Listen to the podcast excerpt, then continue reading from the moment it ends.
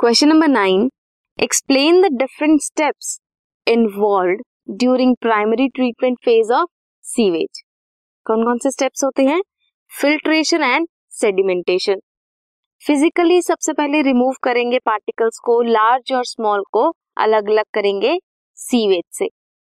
Floating debris जो होगा, वो इनिशियली रिमूव करेंगे by sequential filtration then soil small pebbles ये रिमूव होंगे by sedimentation primary sludge form होगा by the settlement of solids and supernatant form the effluent for the secondary treatment secondary treatment में use करेंगे effluent को.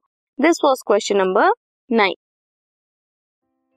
this podcast is brought you by hub hopper शिक्षा अभियान अगर आपको ये podcast पसंद आया तो प्लीज़ लाइक शेयर और सब्सक्राइब करें और वीडियो क्लासेस के लिए शिक्षा अभियान के यूट्यूब चैनल पर जाएँ।